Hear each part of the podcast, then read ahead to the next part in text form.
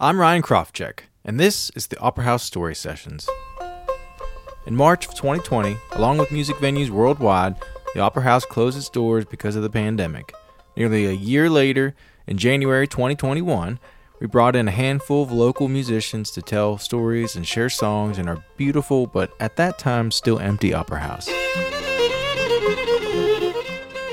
So back then, there was this ban on live music in West Virginia because of the pandemic. So even having musicians on our stage felt a little bit like we were running a speakeasy.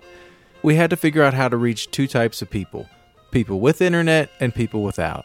So, in case you don't know, Pocahontas County is home to the National Radio Quiet Zone, which is about 8 million acres of land protected from certain radio waves like Wi Fi and cell phone service.